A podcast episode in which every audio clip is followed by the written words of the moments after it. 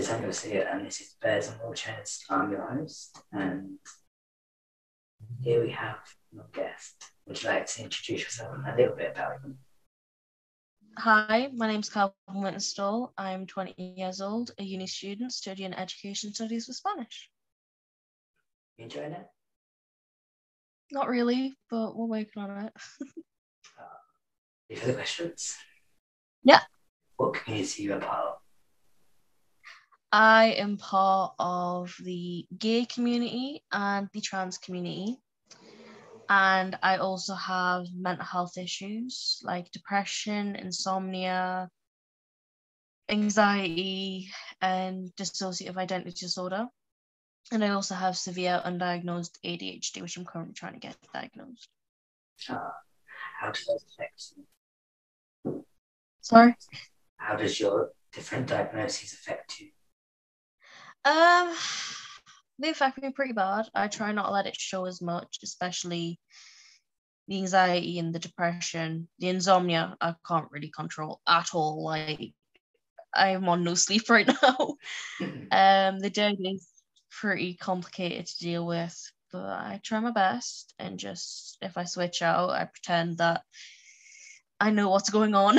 um, so yeah, it's fun to do. What age are you diagnosed with your different diagnoses?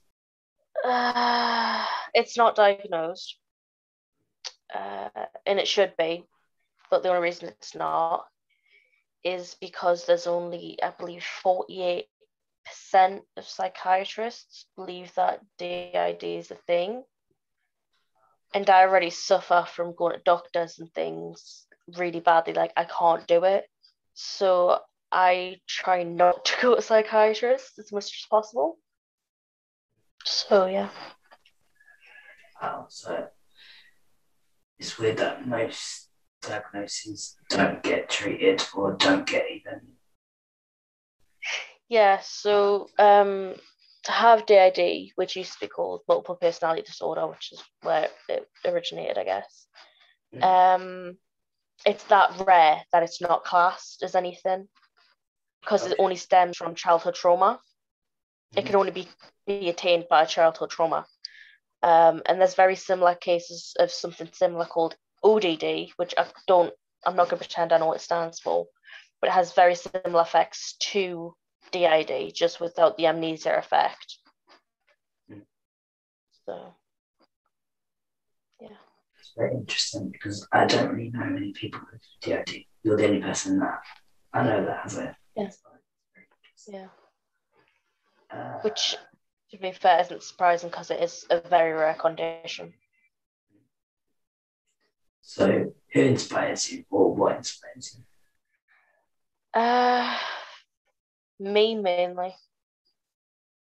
The others I have, and just me based on what I know I've went through.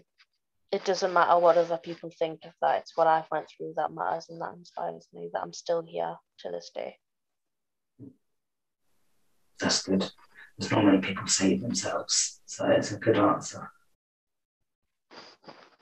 I aim to please. So, what are your goals regarding your trans? to survive. My goal, my long term goal has always just been to survive. To completely get surgeries and things that I need to get to be me, but and to finally be like happy me, but also to survive and to make people I care about be happy. I don't need anything else. Are you happy? Not always. I'm happy right now, but I don't know how long this is gonna last, but we're living off it. I've also had a lot of monsters, so pretty like nah. I'm usually alright. Do you have support? Yes and no. I have support with my birth mother, birth mother, birth mom. Wow. I have support with one side of my many families. Um, she doesn't know about things like the dead. I do try to keep stuff from her. as we've only recently got back into contact. Um, my friends, supporters, but other than that, I'm on my own back. Which sounds really sad, but. It's good that you've got some sort of support. yeah, yeah, I'll take what I get. If I can't, I support myself. I've been trained. What would you like everyone to have a better understanding of? It's not easy. No matter on anybody's experience, positive or negative, it's not easy to be you in any circumstance. I spent all of my childhood, from as long as I can remember, not feeling emotions, being this robotic person, in fact, robotic daughter that my adoptive parents wanted me to be, fulfilling anything they ever wanted, having no, no morals, having no sense of care for myself. I was just following them. To break out of that and be the real me was so hard. And for I feel like that's for everybody, not just my circumstance. Everybody has their own pain and suffering where they can't be themselves. Yeah. I get that. Have you ever been discriminated against? Yes. How did you deal with it? Um, the first major discrimination I had, I was bullied my full childhood, but the first major discrimination that actually affected us was when I came out as trans at 16. And I was told that I was just following the trend and that I was a joke to the full trans community. Now that stuck with us because it was said by my own mother, the person I was supposed to love and care about and she told me that. So that hurt. But instead of focusing on the pain that that caused, I decided I didn't care. I decided it didn't matter. The fact that she said that made me want to push on about it, made me want to find out more, understand myself. And so here I am. I got through it. I'm glad that you did. I'm just too awesome to not be here. uh, is there anything else you'd like to say? um,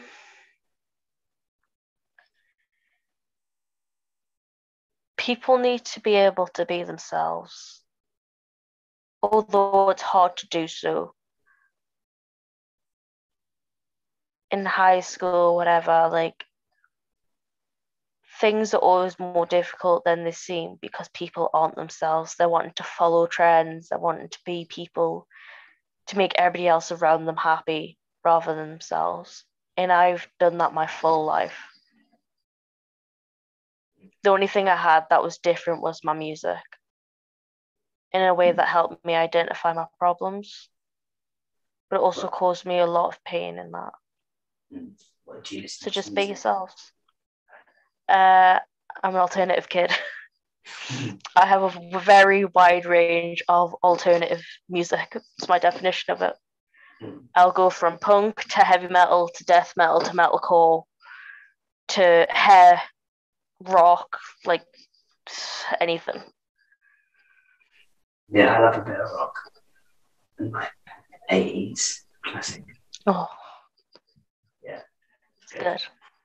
Yeah. So what are your best experiences? uh, my best experiences, I have a couple, was coming to uni to meet one of my best friends ever on the planet. Uh, she helped me get through some serious stuff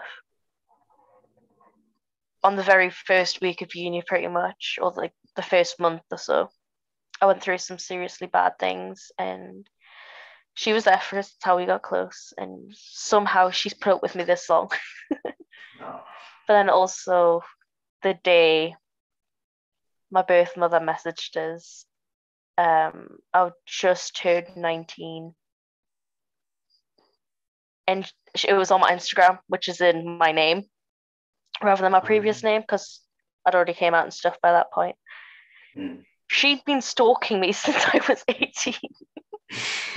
and uh, so she found us back on social media because I had none at the time. And then after she found us and was like, I obviously told her saying, look, because on my profile, I'm trans, my name's Kalvin. I hope you don't mind. Her statement, your brother's always wanted a brother, it's fine. That made me cry so much. Let's see. Yeah. And I was in public too, so I was like trying not to cry. But Mm. Do you have any social media accounts that anyone that wants to follow you can follow you on? um I'm sure you're gonna tag them below anyway, but my Instagram is King Burritos with two S's. And my TikTok is the King Burrito. And then as it's my Discord. Um but I will happily text you them so you can write them down properly because I've probably misspelled them because I can't spell. Uh, well, that was the end of questions and the end of interview. Thank you for doing this. Not a problem. It was really nice to talk to you. Yeah. Everybody's experience is different, so it's always good to hear other people's. So this has been Bears and Wheelchairs with Daniel Sear, and I hope you enjoyed this episode. Bye. Bye.